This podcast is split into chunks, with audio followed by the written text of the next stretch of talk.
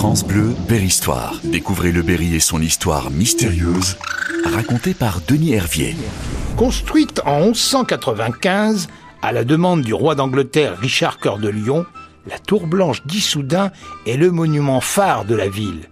Ce donjon, à l'architecture élégante, offre un panorama surprenant sur la ville et ses alentours. Lorsqu'on escalade ses 96 marches, on domine alors la ville d'Issoudun du haut des 27 mètres de cette célèbre tour blanche. France Bleu, Berry-Histoire. Plusieurs versions expliquent l'appellation de cette tour. Selon la première, la tour aurait servi de prison à une jeune fille de ce nom.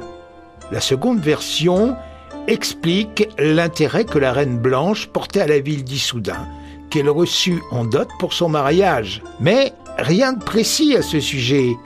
En effet, on ne remarque rien dans les anciens textes où il n'est question que de la tour d'Issoudun. Quoi qu'il en soit, découvrons le contexte du fabuleux destin de Blanche de Castille, reine de France, puis régente lors de la minorité de son fils le célèbre Saint-Louis. Oui, cette grande dame du XIIIe siècle a hérité de sa grand-mère, Aliénor d'Aquitaine, toute la fougue et le sens de l'État. En plus, Blanche semble très attachée à la seigneurie d'Issoudun. Et là, croyez-moi, on peut se réjouir si cette tour blanche fait référence à Blanche de Castille, l'une de nos plus grandes reines de France. France Bleu, Berry-Histoire. Replongez-vous au cœur de notre histoire commune. Denis Hervier. Il faut dire que la cour capétienne que découvre Blanche au début l'étonne par sa rudesse. L'atmosphère autour du roi Philippe est austère, que le temps des troubadours semble lointain.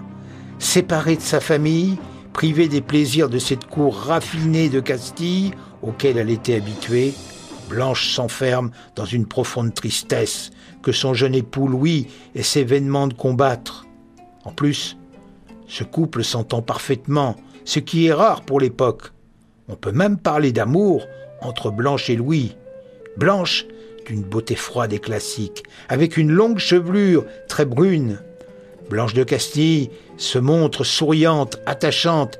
Elle fait preuve d'intelligence et de bon sens. Sa grand-mère Aliénor a été fort sensible à la sûreté de jugement et à la fermeté de caractère de la jeune fille de 12 ans qu'elle découvre lorsqu'elle va la chercher en Castille. Elle correspond parfaitement au destin que les politiques envisagent pour elle, car très vite, Blanche prend conscience de ce que son futur devoir de souveraine de France exige d'elle et, surmontant courageusement sa mélancolie, elle retrouve le sourire. France Bleu vous plonge au cœur de l'histoire.